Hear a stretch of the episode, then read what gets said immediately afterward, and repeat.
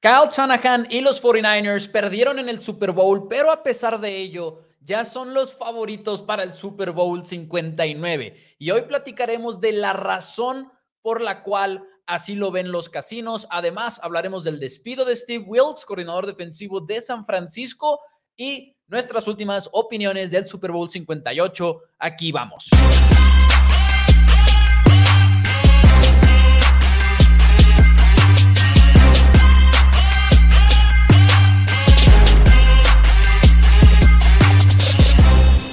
Hola a todos, bienvenidos a Four Downs NFL en español. Mi nombre es Mauricio Rodríguez, acompañado por mi hermano y coanfitrión Daniel Rodríguez, como todos los miércoles a las 5 pm hora Ciudad de México. Y el día de hoy vamos a tener un programa de la NFL, no sin antes mencionar, y Dani, obviamente, buenas tardes. Buenas tardes, más. Eh, no sin antes mencionar que hoy en el desfile de Kansas City Chiefs se suponía que iba a ser esta gran fiesta para los aficionados de la NFL, no nada más los presentes, sino todos los que lo siguen alrededor del mundo, porque siempre es un evento muy eh, divertido de seguir y lamentablemente hay un tiroteo que hiere a múltiples personas. Actualmente las autoridades, la última actualización es entre 10 y 15 personas heridas, pero eh, lamentablemente muchas también, por ejemplo, eh, niños se sabe de un muerto confirmado hasta el momento y lo menciona al inicio del programa porque ah, vamos a tener un programa y a veces es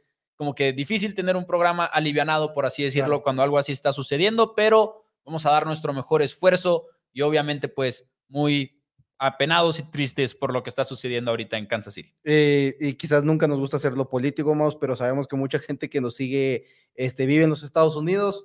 Si pueden hacer lo que sea para apoyar el no tener armas, a lo bruto, eh, por favor háganlo porque no necesitamos estar viendo estas tragedias una y otra y otra vez, porque e, es, innecesario, realmente innecesario.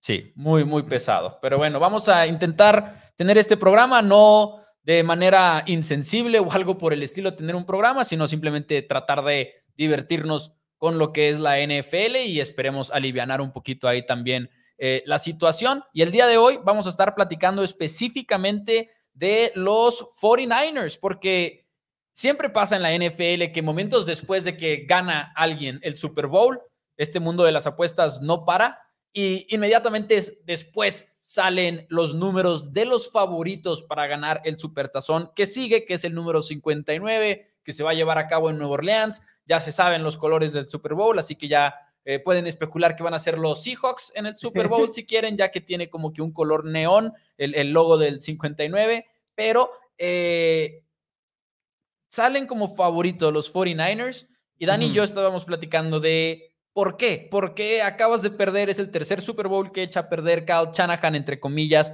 al menos dejar ir una ventaja de 10 puntos siendo el coach o coordinador ofensivo, contando cuando estuvo con Atlanta. Y nos estuvimos preguntando de los motivos de por qué 49ers sigue pintando como un favorito. Eliminan a los Bills de los playoffs y decimos, la ventana o se cerró o ya va a ser mucho más difícil. Y siempre que eliminan a un equipo, la ventana se está cerrando, la ventana se está cerrando. Pero con 49ers está total y completamente abierta. Está total y completamente abierta para lo que es la temporada 2024. Ahorita estaremos hablando un poquito más también de qué es algo que se les viene después de esta temporada 2024, porque si te pones a ver la lista de agentes libres que tiene el equipo de 49ers para la temporada 2024, realmente es limitada. Tienes a Chase Young, que ok, lo adquiriste, pero creo que es un jugador que puede ser muy reemplazable. Toshawn Gibson, safety, jugó el 90% de los snaps. Es un jugador de 34 años de edad, si no me equivoco. Tampoco es como que lo más mortal del todo. Entonces, no tienes muchas salidas de talento. Javon Kinlo llegó como un pie alto del draft, pero no ha sido realmente una buena adquisición. Y aparte trajiste a Javon Hargreaves, la temporada pasada, así que estás bien por ahí. Arik Armstead va a mantenerse también en tu roster, entonces estás muy bien, muy completo al final de cuentas para lo que es la temporada 2024. Es a lo que, es a lo que vamos, es que es tu última oportunidad. Ahora, hay otra principal razón por la cual los 49ers son los favoritos más. Y vamos a poner los momios en las apuestas para el campeón del Super Bowl 59. Los 49ers más 500, si ustedes no están familiarizados cómo funciona esto, es que te pagas 5 a 1 49ers para ser campeón. Los Chiefs, los actuales campeones, campeones de años consecutivos, los que tienen a Patrick Mahomes, te pagan 7 a 1. Y hay que, de repente mucha gente te va a decir, es que ¿por qué te paga tanto Chiefs? ¿Por qué no paga menos? Porque si es el campeón, bicampeón, dices, lo que pasa, como ustedes pueden ver en pantalla, de los cuatro que más, que menos pagan, los cuatro más favoritos, tres son de la conferencia americana. De los seis que son más favoritos, cuatro son de la conferencia americana. De los 14 que son más favoritos, nueve son de la conferencia americana. Al final de cuentas, hasta este momento, el equipo de los 49ers está, entre comillas, solo en la conferencia nacional. Sí están los Detroit Lions por ahí que pagan bastante bien, llegaron a la final de conferencia. Están los Philadelphia Eagles, están los este, Dallas Cowboys, los Green Bay Packers con Jordan Love en su segundo año. Pero la americana está en este momento todavía más cargada de pelea. Los mismos Chiefs ahora van a tener a un Justin Herbert con Jim Harbaugh como su head coach. Entonces, es una de las principales razones también por las cuales los San Francisco 49ers son el favorito para ganar este, el Super Bowl en las apuestas, es simplemente porque su camino es más sencillo. Y como tú ya lo dijiste, José Torres lo dice de otra manera, dice, está abierta por lo mediocre de la nacional y honestamente sí es un tema, ¿no? La, la nacional se puso pesada, lo que sea de cada quien, con Detroit, con los Packers, dando la sorpresa en la ronda de comodines, Jordan Love terminando la temporada como un coreback estadísticamente top 10 en casi todas las estadísticas que te pudieras imaginar, pero al final de cuentas sigue estando ese poderío del lado de la americana. Y hablábamos, y quizás esto es de Chiefs, una estadística más de Chiefs, pero que ayuda a reflejar ese punto, de que Chiefs tuvo el camino más difícil, según estadísticas de eficiencia, de la historia de la NFL al Super Bowl. El haberle ganado a Miami y luego de visita en contra de Buffalo y Baltimore y luego San Francisco en el Super Bowl, fue un juego, fue una, una postemporada muy complicada para los Chiefs y es épico que lo hayan logrado, pero también qué tan difícil es repetirlo y luego aparte ser tricampeón, ¿no? es, por una razón nunca ha pasado. Por una razón nunca ha pasado, también uno entiende que, bueno, no todos los equipos de la historia han tenido a Patrick Mahomes, que a pesar de que no tiene ni 30 años, ya está entrando poco a poco a esa discusión de ser el mejor de todos los tiempos, ahora que tiene tres anillos, digo, Tom Brady sigue siendo ese, el, número uno en esa lista, pero entrando al debate, ya saben que hemos estado platicando de eso de alguna manera u otra, y 49ers pues, no tiene un Patrick Mahomes con el cual lidiar. El otro día escuchaba yo un programa de Athletic Football Show en el que decían, qué frustrante ser un contendiente en uno de estos, en uno, de uno de esos equipos de la americana y saber que no importa qué hagas, no importa que tu coreback tenga un MVP, no importa que, hablando de Baltimore, ¿no? Que tenga, la mejor defensiva de la, una, o la segunda mejor defensiva de la NFL, que tengas una línea ofensiva, que estés sano, que por fin estés sano rumbo a unos playoffs. No importa nada de eso porque vas a tener que ver a Patrick Mahomes y a los Chiefs de Kansas City. San Francisco no se tiene que preocupar por eso y eso de alguna manera u otra tiene que impactar esta conversación. Filadelfia está ahorita cambiando de coordinadores un año este, en años consecutivos. Obviamente, mm. después de la temporada este, antepasada, donde llegan al Super Bowl, los cambiaste porque los dos se fueron como head coaches.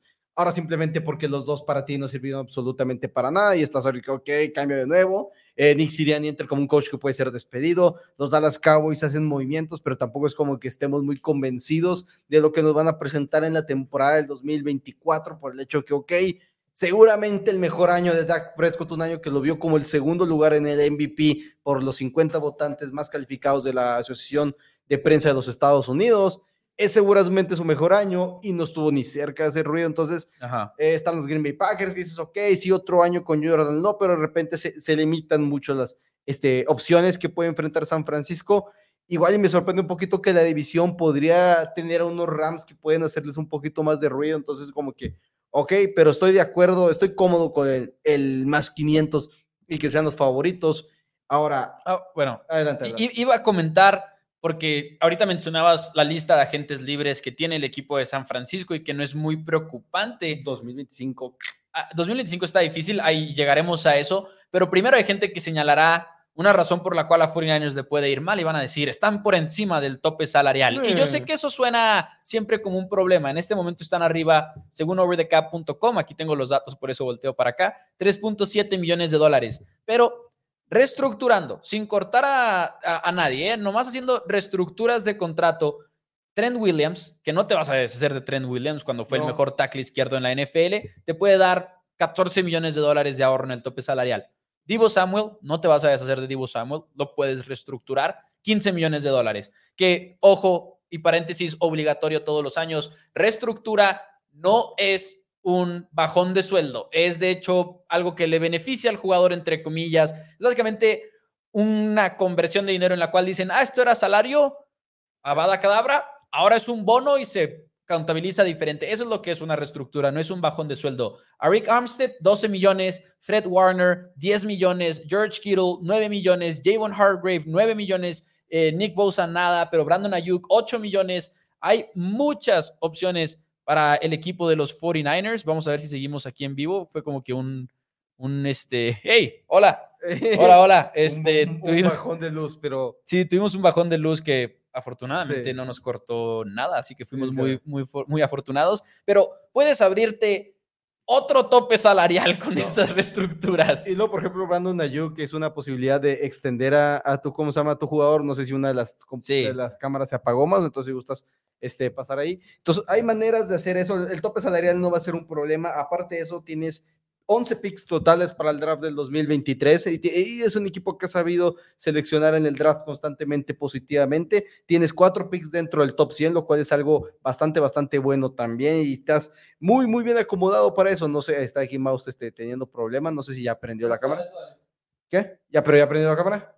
Ahí estamos. Ahí estamos, perfecto. Ya prendieron las cámaras, ya viene Mouse de regreso. Entonces, estás muy bien. Ahora, hay muchas críticas hacia el equipo de los 49ers y diciendo que es que ya no lo van a lograr y eh, hubo mucho ruido de que San Francisco era la revancha en contra de los este, Kansas City Chiefs del 2019 y calladitos, calladitos pudimos haber visto tres veces este Super Bowl en cinco años, porque el año pasado, el año, bueno, la temporada pasada, del 2021, 2022, perdón, no que sea una garantía ni mucho menos, pero si 49ers tiene un coreback sano para jugar la final de conferencia entre los Philadelphia Eagles, no sabemos si ellos terminan llegando al Super Bowl. Realmente no lo sabemos. Y no estoy diciendo que era una que Filadelfia no lo merecía, ni mucho menos, pero literalmente tuvieron que jugar durante toda la segunda mitad con un Brock Purdy que no tenía codo derecho. Entonces, San Francisco está muy bien establecido para el 2024.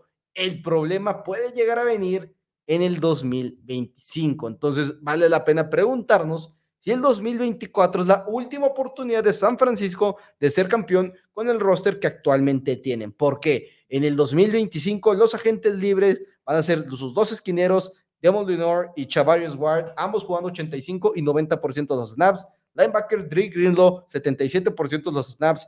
Brandon Ayuk, 75% de los snaps. Su guardia izquierdo, Aaron Banks, 79% de los snaps. Entonces, son titulares muy claves de parte de este equipo que vas a tener que acomodar. Y aparte de todo, en el 2025 ya vas a tener que estarle seguramente haciéndole una extensión a Brock Purdy. Entonces, también eso te va a ayudar, te va a afectar. Todo depende cómo lo quieran manejar. Eh, vi un comentario la otra vez en Four Downs que decía que ya se les va a ir Hassan Reddick al equipo de los Eagles porque Jalen Hurts ya le están pagando y Jalen Hurts su golpe el tope salarial en el 2023, 2024 es de 14 millones. Porque son unos genios. Después es de 21. y después es de 31. O sea, en el 2026, cuando el tope salarial sea de 300 millones de dólares, más o menos, eh, Jennifer va a estar ocupando el 10%. Y seguramente todavía lo pueden seguir reestructurando más. Entonces, dependerá mucho de cómo trabaja este equipo, pero también se les viene la edad de George Kittle, la edad de Trent Williams, eh, un Divo Samuel un poquito más gastado. Christian McCaffrey también podría estar más gastado para el 2025. Entonces, se les, no se les cerró la ventana, pero sí siento que el 2024 puede ser la última oportunidad de que este roster sea el roster de los 49ers. A eso iba. Yo, yo creo que no, se, que no se cierra y creo que igual y la última oportunidad es muy posible que no sea para San Francisco. Creo que igual y se va a asemejar un poquito más a lo de Buffalo, con circunstancias muy diferentes en las que dices, ya no va a ser tan fácil, ya vas a tener que ser, eh, probablemente ya no vas a tener el primer sembrado asegurado, nunca lo tienes, pues, pero ya saben a qué me refiero, porque Kyle Shanahan va a seguir siendo Kyle Shanahan y, va a tener a Brock Purdy,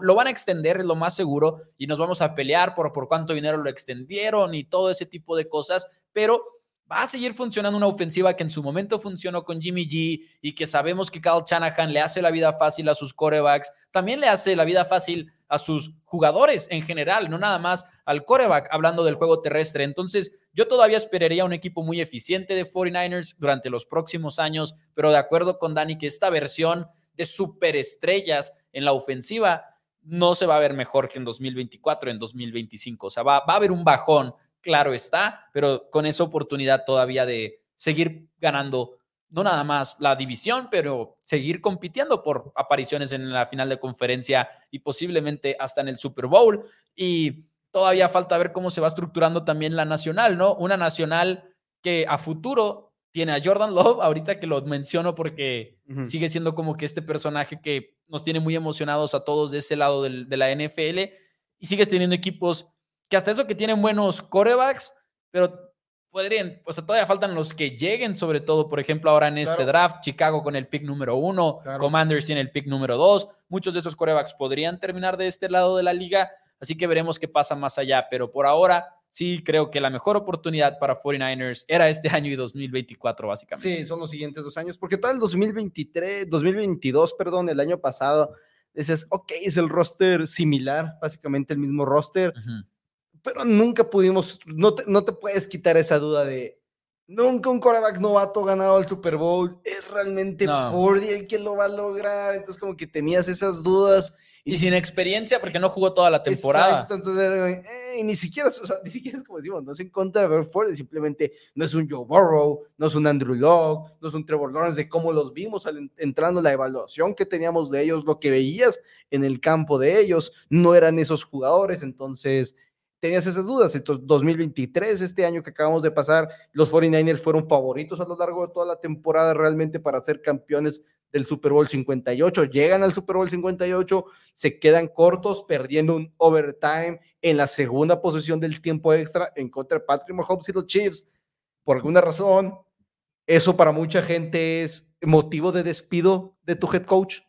No, no entiendo. Lo acabo de tuitear. Si perder en el Super Bowl significa que tu coach debe ser despedido, a pesar de que te ha llevado a finales de conferencia de manera consecutiva, a pesar de que te ha llegado, te ha llevado a, dos Super Bowls en cinco años y que casi gana un Super, casi llega un Super Bowl con un coreback novato, Mr. Relevant.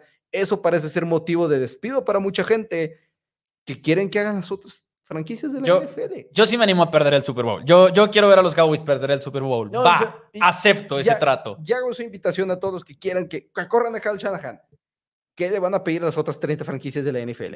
Podemos decir 29 vamos a perdonar a los Rams con Sean McVay que lo acaban de ganar. Podemos decir 29 franquicias. ok. Porque si el hecho que Jim Harbaugh, digo, que John Harbaugh tenga un Super Bowl de hace 10 años y Mike Tomlin también es motivo de retenerlos, pues bueno, ¿verdad? Este, digo, no, no quiero que los corran personalmente, ¿verdad? Pero, o sea, pero si es de que ellos ya tienen un Super Bowl, es como, ok.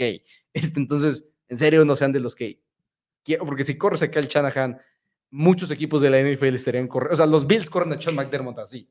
Sí. Ahora, vamos ahorita a hablar de algo que se le ha criticado mucho a Kyle Shanahan, eh, que sucedió el día de hoy, el despido de Steve Wilkes. Lo platicaremos, pero antes tenemos un super chat que dice...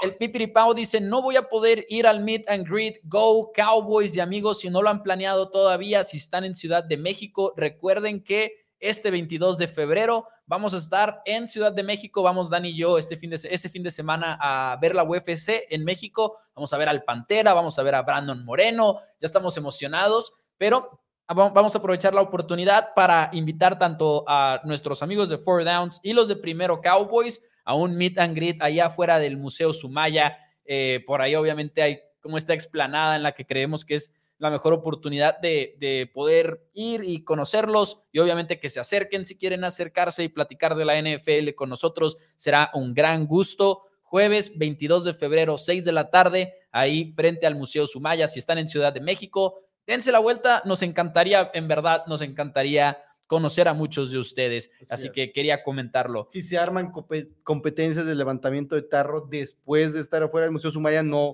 yo no, no sabemos qué pueda suceder en Yo no sé. nosotros no nos comprometemos a nada, pero, este, pero obviamente es como que el punto de reunión, pues, que no tengo idea de cuánta gente es la que podría estar interesada en ir para allá y ahí estaríamos viendo pues cuál es, es hacia dónde podríamos terminar. Ahora, antes de pasar al tema de Wilkes, muchos comentarios que no hemos leído, dice por acá el tremendo Tomás, felicidades por su programa desde Pamplona, que está en España. Saludos al buen Tomás, eh, europeo. Siempre el programa de Four Downs nunca nos falla. Muchas gracias. Dice Mario García, todo depende de cómo siga el equipo de Kansas City. Porque igual Mahomes va a seguir siendo Mahomes. Y como dicen ahí, Mahomes hace playmakers, eh, quien quiera que esté con él, dice por acá, eh, que obviamente lo bueno para 49ers es que le tiras a que no lleguen los chips, que ahorita no es como una muy buena apuesta apostarla a que no lleguen los chips al ah, Super Bowl. Ahora los chips podrían, este, obviamente una de las dudas fue la posición de receptor. Hay un receptor que va a ser agente libre este año, que seguramente no va a ser sujeto a una etiqueta franquicia,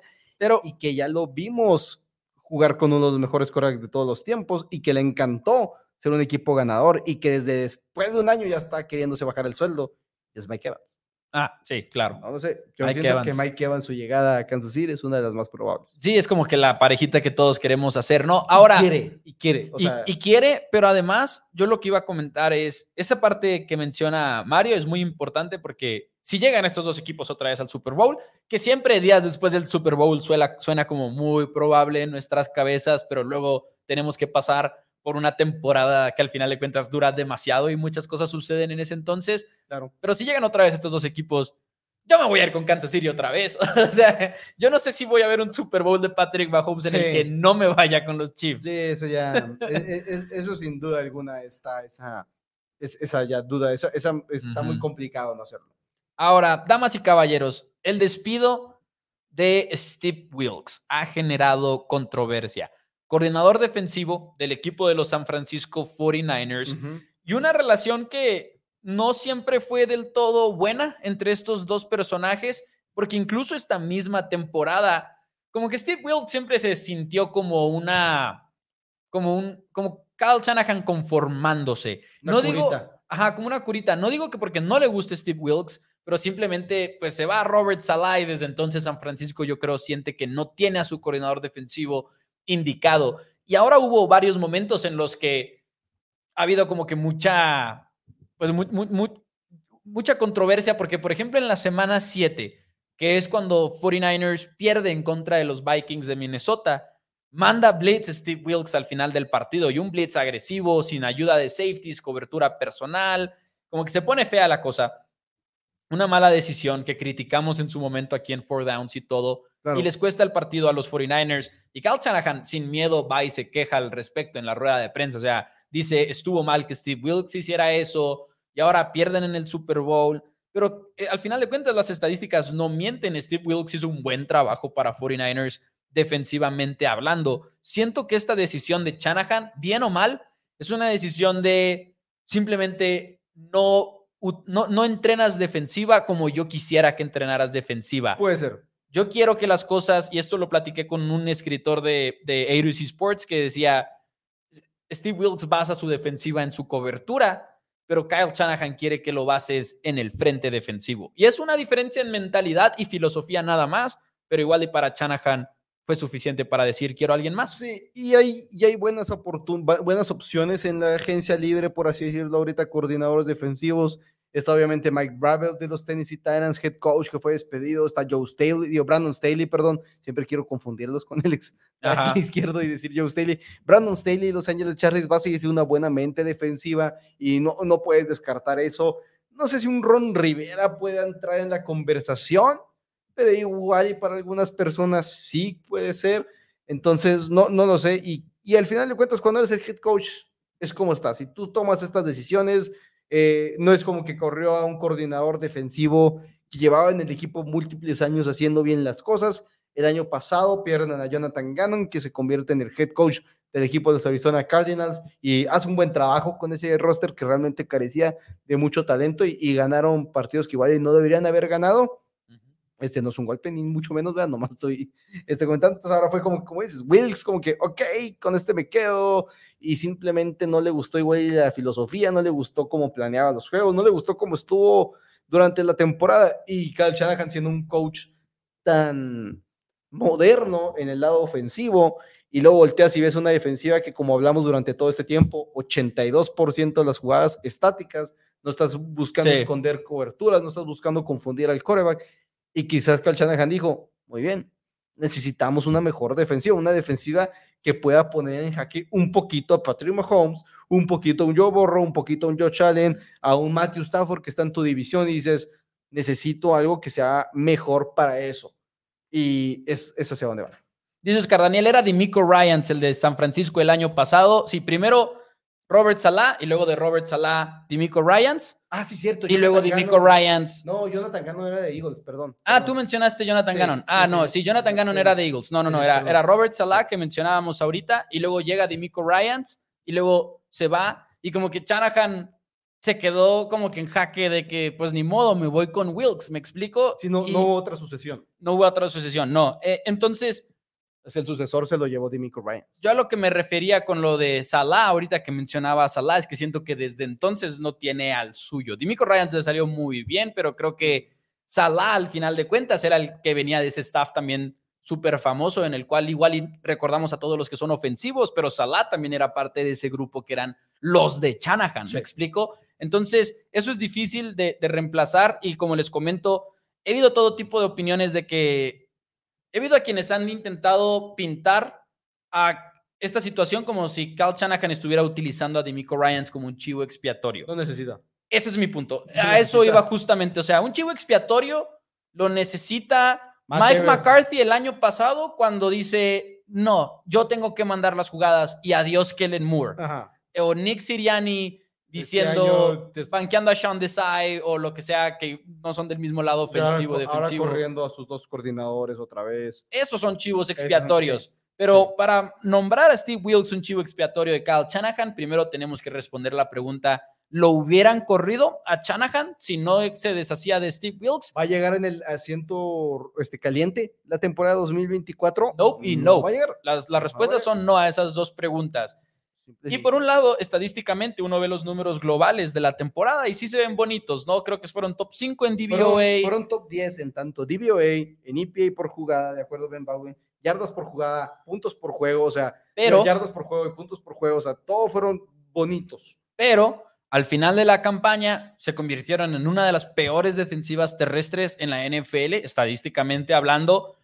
Sufrieron en contra de Detroit en ese sentido, sufrieron en contra de Green Bay y sí, relativamente frenaron a Patrick Mahomes en el Super Bowl, o sea, fue un juego bastante decente de la defensiva la mayoría del Sí, partido, porque termina con 400 yardas Patrick Mahomes, pero pero no es se gusta, 75 vinieron de parte de Mahomes en, en el overtime, es como que... o sea, el plan de juego era bueno, todo era bueno en ese sentido, ¿no? Pero al final de cuentas, eh, tampoco creo que haya sido como que una decisión que se basó nada más en el supertazón, sino en todo lo que hemos comentado. Y aquí lo dijimos en, en el programa antes de los partidos. Decíamos que la defensiva de 49ers era mala en contra del juego terrestre. Así que este NFL luego es mucho de filosofías y creo que si es Wilkes no congenia con lo que quiere Shanahan en su equipo, pues lo va a dejar ir y así funciona a veces la NFL y con a veces me refiero a en todos los tiempos ha funcionado así. Sí. Pocos equipos son de que, o sea, sobre todo cuando son tan buenos head coaches, es como una dictadura y traes a los que Sí. sabes en lo que van a pensar y te gusta cómo están hecho, pensando, ¿no? De hecho, tiene tanta seguridad de trabajo que puedes pedir a su coordinador defensivo después de un solo año, porque igual no funciona, igual que los contratos de head coach que son 100% garantizados, pero la mayoría tienen como que un, un lenguaje que los protege y que van a llevarse un, una compensación por ser este despedidos en esta situación. Y Kyle Shanahan, la verdad es que estaba en uno de los trabajos más seguros ahorita y muy bien ganado, o sea, sí, Sí, ha perdido dos Super Bowls como head coach y está el 28-3 de, como coordinador ofensivo de los Falcons. Totalmente de acuerdo en ambos aspectos, pero de todos modos te ha llevado a dos Super Bowls con. O, o criticamos a Brock Purdy o, o decimos que Brock Purdy no es la gran cosa y que Jimmy Garoppolo es una basura. Y ok, si queremos opinar eso, que no es mi opinión al respecto de Brock Purdy, ok, entonces lo que está haciendo Kyle Shanahan con esta ofensiva es maravilloso. Es Claro. algo increíble, es algo impresionante. Y dice por acá Diego, considero que esta sobrereacción sobre la situación del cocheo en San Francisco se debe a que no parece haber un claro culpable de la derrota en el Super Bowl, entonces necesitan a dónde apuntar el dedo, pero yo vuelvo a lo que comento yo, yo creo que no necesitas No. señalar un dedo cuando el head coach no está en riesgo, cuando el coreback no está en riesgo. 49ers simplemente tenía una diferencia de opinión dentro del locker room en Sí. ese sentido. Y como les comento, ahí está la evidencia. O sea, esto no es algo que no había Shanahan mostrado nunca. Después de esa semana 7, sale y públicamente dice en una rueda de prensa que se equivocó el coordinador defensivo. Y no todos los coaches hacen eso, ¿no? No. O sea, muchas veces defiendes a tu staff, defiendes a tu equipo, es significativo que un head coach salga a señalar, ahora sí señalar un dedo de que no debe haber mandado ese blitz. ¿Sabes a quiénes deben de defender todavía más? ¿A quiénes? A todos y a cada uno más de los que le dan like al video de esta transmisión de Four Downs y se suscriben al canal, porque muchísimas gracias a todos que nos están apoyando. Se acabó la gran temporada de la NFL en la cual Mouse y yo nos aventuramos a tener un programa en vivo todos los días de la semana, de lunes a viernes, con también nuestra ayuda nuestro hermano Tito Rodríguez de Somos Broncos. Pero ese, a pesar de que ese programa en vivo se acabó, nos vamos a seguir viendo todas las semanas, los miércoles a las 5 pm hora Ciudad de México. Así que les, si les gusta el video, denle like, que eso nos ayuda a que crezca más y más este programa y esta comunidad de Four Downs. Suscríbanse al canal de YouTube y también recordarles que estamos en todas nuestras redes sociales. Ahorita nos preguntaban, Maus, que si los que no van al Meet and Greet nos van a poder ver y creo que vamos a estar subiendo, subiendo obviamente historias en nuestro Instagram que es 4DownsMX, así que si no nos siguen ahí, vayan y búscanos ahí porque es donde vamos a estar subiendo seguramente el contenido. Una transmisión de vivo no se me haría sencillo hacer. No, no, no, para nada. YouTube, ni mucho menos, realmente igual y en, en Instagram cientos, por eso los invitamos a seguirnos por ahí. Eh, saludos al Pipiri Pau que tiene un super chat, una vez más le agradecemos. Y dice, nadie va a superar al coreback GOAT de Brady. Eso fue lo que llegué a pensar, pero el crack de Mahomes me da las dudas. ¿Creen que Mahomes podría superarlo? Creo que yo como dije el otro día, lo comentamos esto muy a fondo el lunes, no tan a fondo pues, pero sí lo, lo pusimos en la mesa y para mí es un simple y sencillamente vamos a ver, porque algo que menciona Dani muy seguido es ese hueco entre los primeros y segundos Super Bowls de Tom Brady. Es una locura pensar que también hay terceros o, o, tercera era en la que ganó un Super Bowl, pero se tardó mucho en ganar ese cuarto, quinto, sexto anillo, ¿no? Eh, entre los primeros tres que había ganado. Y ahorita, pues Patrick Mahomes es como que todo puede pasar, pero al final de cuentas, si va un paso más acelerado, definitivamente podría hacerlo. No puedo decir que lo va a hacer, pero tampoco puedo decir que no lo va a hacer. Es el, punto en el que estamos con Mahomes. Exacto, al final de cuentas creo que si tiene una, una posibilidad cualquier jugador ahorita en la NFL es él, no hay ningún otro coreba que está cerca de hacerlo, entonces de que lo puede llegar a hacer, podría llegar a hacer, sí, sí, creo que hay muchos otros debates que vamos a tener y probablemente es una necesidad llegar a, los cinco anillos, quizás, que no estoy, está muy probable, sabiendo que tiene tres en seis años como titular, pero el hecho que hay otros dos corebacks con cuatro que son muy bien este, evaluados, entonces, el mínimo de cinco podría ser el punto donde más lo metan en la conversación, que se separa, se separen títulos de los otros corebacks. Pero veamos, de que puede llegar a suceder, puede llegar a suceder con Patrick Mahomes y la manera en la que está jugando y está cambiando la NFL.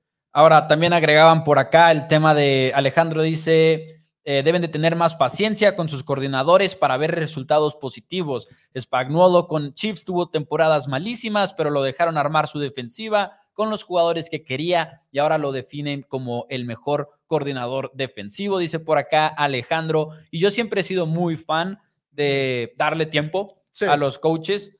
Steve Spagnuolo, para ser justo, yo siempre he opinado que ha sido muy bueno. Eh, yo sé que ha tenido malos años, pero creo que eso se debe principalmente a los jugadores que tenía Kansas City y siempre iba de menos a más las defensivas de Spag. Siempre era, no tengo un buen producto, pero lo convierto en un buen producto con el paso de la temporada. Pero es, es, es, extraña la situación para San Francisco cuando eres un contendiente al Super Bowl tan claro. Y también, y no, estamos diciendo que lo sepamos porque pues no lo sabemos, ver Ni mucho menos. Pero igual y como hemos dicho, igual hay muchas decisiones que estuvo tomando Steve Wilkes a lo largo de la temporada que cual Kyle Shanahan le puede estar diciendo, no me gusta esto, no me gusta esto, no me gusta esto. Y si Steve Wilkes no responde y no cambia las decisiones que te está pidiendo tu head coach, a la mitad de la temporada le, tuvo que decir básicamente que ya no puedes estar en la caja, necesitas estar abajo. Esa es otra, ajá. Y, lo bajó. Y, Steve Wilkes bajó de, la, de estar en la caja a estar escuchando. Hay coaches que les va muy bien ahí como coordinadores defensivos, como le fue muy bien a Dan Quinn en su época en los Dallas Cowboys, pero hay veces que no funciona y hay veces que tu coach dice, no te quiero allá, te quiero aquí abajo. Ahora había una pregunta que, este, ¿cuál era? No, la perdí Mm, había una pregunta sobre, aquí está, de Oscar Daniel Gómez. Si Steve Wills manda la jugada que tú como head coach no puedes cambiarla, no, no te metes en ese mundo, no te metes en el mundo de, de, de cómo sabe estar mandando las jugadas defensivas realmente, porque aparte, menos en la defensiva en el cual Eso. tú estás como que reaccionando al tiempo del otro, entonces como que, ok, la mandó, y aparte, pues, no, no puedes ponerte a decirle a, tus, a tu linebacker Fred Warner, que es el que manda la jugada, no le hagas caso a tu coordinador defensivo, porque entonces, si vas a hacer eso, ¿para qué lo quieres como coordinador defensivo, Steve Wilkes? Sí, y, y menos cuando es de lados contrarios de la bola. O sea, todavía que no sé, Andy Reid interviniera, de Andy Reid manda las jugadas, pero que digamos que no las mandara, eh, que las mandara Matt Nagy. Todavía que Andy Reid dijera, no, vamos a mandar esto en esta situación. Bueno, pero cuando escuchas a los coaches hablar de la, del el arte que es mandar jugadas, todos están de acuerdo en una cuestión en específico, que es el verdadero reto de mandar jugadas, y es hacerlo a tiempo. Entonces, son 40 segundos entre jugadas, se corta la comunicación en qué segundo? los 25. si en, los me 20 equivoco. en los 25, me parece, sí, creo que sí. Sí, creo que sí. Y estás hablando de que hay muy poco tiempo para tú comunicar la jugada al coreback, que el coreback se lo comunique a los jugadores y que luego todavía te formes y veas si hay que hacer un ajuste de protección o cambiar la jugada o lo que sea. Es muy poco tiempo como que para que aparte tenga que pasar por el filtro de que el head coach diga luz verde. No, o sea, No, es, es- imposible hacer eso. Esos filtros pasaron durante la semana. Ajá. Durante la planeación de juego. Oye, quiero hacer este ataque, quiero hacer por aquí, quiero hacer por allá. Pero volvemos a ¿No lo has visto el video de Shanahan, perdón, de cuando Shanahan es coordinador ofensivo de Browns? Y no me acuerdo quién es el head coach. Es, uno, es un pelón. No me acuerdo quién es el, el head coach, pero es ¿No un era- video. ¿No era Hugh Jackson? No, no, no, no, no, no. Eh, no, Hugh Jackson No. sí lo, lo- lo- me vendría a la mente su nombre de inmediato. No me acuerdo quién es el coach, pero manda la jugada y luego. Ah, no, todavía no ha mandado la jugada, pero llega y le dice: Creo que corremos aquí, ¿no? Y Cal Shanahan así de. Así que le ve así con una cara de no me hagas correr el balón, ¿sabes? Porque están cerca de la línea de gol y mandan un play action y es un pase de anotación, algo así. Eh, pero no, no, no haces eso, no haces eso. Sí, no. Ahora, al final de cuentas, creemos que no fue falta de paciencia con Steve Wilkes, simplemente no fue que no fueron buenos resultados, no, no, les, no les gustó la situación. Y es otro coordinador defensivo. Veamos quién es. Creo que tienes que meter un home run. Mike Petín, Oscar Daniel, muchas gracias. Un abrazo. Buen hombre. Eh, gracias, gracias. Luis dice, Spagnuolo tuvo oportunidad como head coach, pero nunca tuvo resultados porque alguien preguntó que por qué Steve Spagnuolo Sí. no tiene entrevistas. Steve Spagnuolo, por lo que se ha escuchado muchas Ujú. veces, no se va de Kansas City próximamente porque yo, yo creo que lo principal es la oportunidad que tiene en Kansas City de seguir ganando Super Bowls. ¿no? Claro. O sea, estás en un punto en el cual no eres precisamente un coach muy joven a comparación de muchos otros y entiendo que la oportunidad de ganar Super Bowls es muy, muy atractiva. Pero además, Steve Spagnuolo lleva cinco años entrenando en Kansas City y apenas en 2023 se mudó su esposa con él a Kansas City. Porque la vida de un coach es muy extrema, ¿no? O sea, es viajar, viajar, viajar. Y la esposa no se mudó con Steve Spagnuolo hasta 2023. Así que creo que también ahí hay un tema personal que es más que válido de decir, aquí estoy bien un rato, o sea, no me quiero ir próximamente. Andy Reid, quién sabe cuántos años le queden. Sí entiendo la decisión. Creo que es más decisión de Steve Spagnuolo que de los equipos de la Sí, NFL. porque puede suceder eso. Y ahora sí, su época como entrenador en jefe fue un fracaso muy fuerte. 10-38. Ahora En sí, Rams. en Rams, ahora no era el mejor equipo de todos, ni mucho menos, pero igual y una mente defensiva cada vez es más difícil pelear por ellas y si vas a pelear por una mente defensiva, vas a buscar a alguien más joven. Es difícil irte por un coordinador. O sea, al final de cuentas, Dan Quinn terminó en el equipo de los Commanders porque vio una oportunidad para irse, vio una oportunidad de que quizás el staff de los Cowboys el siguiente año se muere y corren a todos después de la temporada del 2024 con Mike McCarthy, al cual no han extendido su contrato. Dijo, igual esta es mi última oportunidad de ser head coach, pero por una razón tiene que conformarse con un equipo como los Commanders. Y no es. con un equipo como los Chargers, no con un equipo fuerte, un equipo de los que eran los trabajos más atractivos. No, tiene que terminar un equipo como Commanders. Entonces, igual este Spagnuolo está en las mismas y dice: ¿Para qué me meto más problemas de cabeza? ¿Para qué me pongo más horas laborales? Ahorita estoy cómodo, les va muy bien de todos modos. Y dice: Sigo ganando, me la sigo pasando bien y sigo formando de una dinastía que va a ser recordada por mucho tiempo. Sí, y sí, aparte le acaban de extender el contrato, como dice Luca Vargas, el día de hoy se anunció esa noticia, Que- así que Spax, que seguramente viene con un aumento, pero recordarles nomás a todos los entrenadores no pueden ser bloqueados de una entrevista por parte del equipo si es para una para ser promovidos. Es decir, si un equipo quiere contratar a Steve Spagnuolo como head coach, el que tenga un contrato de 5, 10, 8, 10, 20 años, no importa. Realmente no puedes tú como equipo decir, no te dejo ir a entrevistarte por un mejor puesto en otra empresa. Sí, sí, los head Similar coaches. a como es para la vida laboral en México. Eh, ok, sí. casi, casi. Oye, damas y caballeros, antes de irnos el día de hoy dándole la vuelta a la página al tema de Steve Wilkes, últimos pensamientos del Super Bowl, Dani, ya se jugó ese partido hace unos cuantos días. El lunes tuvimos nuestra reacción a ese juego, por cierto, los invitamos a que vean ese programa. El lunes nos fuimos una hora hablando de ese Super Domingo, recibimos llamadas además con ciertas preguntas y demás, nos la pasamos muy, muy bien, pero ahora que ya la cabeza un poquito más fría, el juego un poquito en retrospectiva, ya vimos la repetición y todo. Últimos pensamientos de este Super Bowl 58. Fue justamente lo que pensábamos que iba a ser al final de cuentas. Creo que es eso. Creo que vimos a un equipo de los Chiefs que sabíamos de un lado la defensiva de Spagnolo pudiendo confundir a Brock Purdy en su segundo año en la NFL, un grupo de cornerbacks de muy alto nivel que decías, ok, veamos cómo le van contra Divo Samuel y Brandon Ayuk, ambos muy limitados, los receptores, vimos al equipo de los 49ers que cada vez que los veías decías, está el talento por todos lados, George Kittle igual y no, aparec- no apareció, pero Christian McCaffrey haciendo jugadas, Nick Bosa haciendo jugadas, Chase Young haciendo jugadas, o sea, fue lo que esperábamos. Un gran roster en contra de un, buena, un buen roster que tiene Patrick Mahomes. Sí. Y al final de cuentas, una, una ofensiva que va a seguir siendo difícil de frenar mientras Mahomes siga estando ahí y especialmente mientras Mahomes siga estando del lado correcto de los 30 años, donde sus piernas siguen siendo una gran amenaza, porque es una amenaza que se va a morir, una amenaza que no va a ser tan eficiente cuando tenga 32, 33 años, obviamente va a ser más eficiente que las piernas de corebacks como Tom Brady y Peyton Manning, que no, nunca se van a asemejar, pero, pero igual te va a limitar eso y muchas críticas al equipo de los Chiefs de muchas decisiones a lo largo de los últimos años. Eh, una de las grandes de ellas es la de dejar ir a Tyreek Hill, que sigo pensando que es una, fue una mala decisión, Sí. pero no les ha costado. No, y de hecho, hablando de la gerencia y hablando de la directiva, uno de mis pensamientos finales era mis respetos a Brett Beach, que es el general manager actual de Kansas City.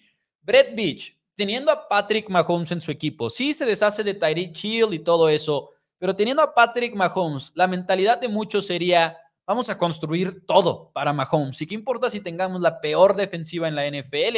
Vamos a tenerle un grupo, un arsenal de armas a este hombre número 15 del equipo porque es quien nos va a dar Super Bowls. Pero Brett Beach no hizo eso. Ya hemos hablado de cómo construyeron esa defensiva, cómo jugadores como la Jairus Smith, Trent McDuffie, jugadores como George Karlaftis, todos fueron seleccionados muy recientemente, o sea, en los últimos dos años, Chiefs construyó la defensiva que en el Super Bowl y en toda la temporada se vio como una de las mejores unidades en la liga, pero específicamente en ese Super Domingo hicieron lo que para muchos parece imposible, que es frenar la ofensiva de Kyle Shanahan. Y ves cómo lo hicieron y no es como que una receta muy fácil de replicar. Le jugaron cobertura personal al segundo ritmo más alto en que enfrentó 49ers en toda la campaña. El único equipo que les jugó más cobertura personal fueron los Browns de Cleveland, que también tienen una de las mejores defensivas en la liga. Les jugaron con cover 1, con cover 0, fue cobertura personal, cobertura personal.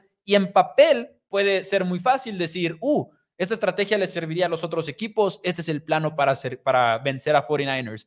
El tema de jugar cobertura personal es que tienes que tener a los jugadores. Tienen a Trent McDuffie, tienen a la Jarius Smith, Trent McDuffie. no lo tienen el próximo año.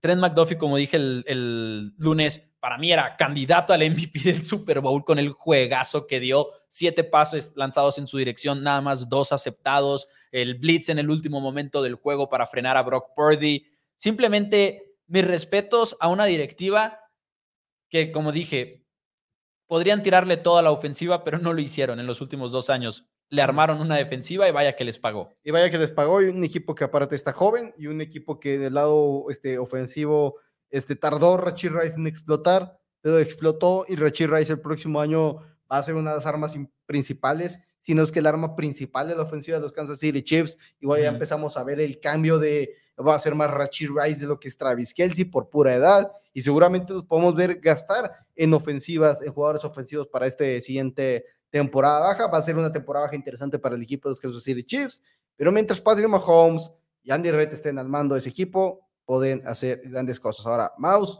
hay un, hay, un, hay un par de comentarios sobre que el mejor coordinador defensivo en la historia de la NFL es Belichick, es mejor incluso oh. que Spagnolo, así que si los 49ers lo contratan, uff, y había un comentario también de Luis Lara, que gente que cubre a los 49ers menciona que San Francisco van a considerar a Belichick o Bravel para coordinador defensivo. Yo mi único punto es, Bill Belichick como coordinador defensivo de San Francisco sería una, joya. un emparejamiento joya, o sea, hermoso.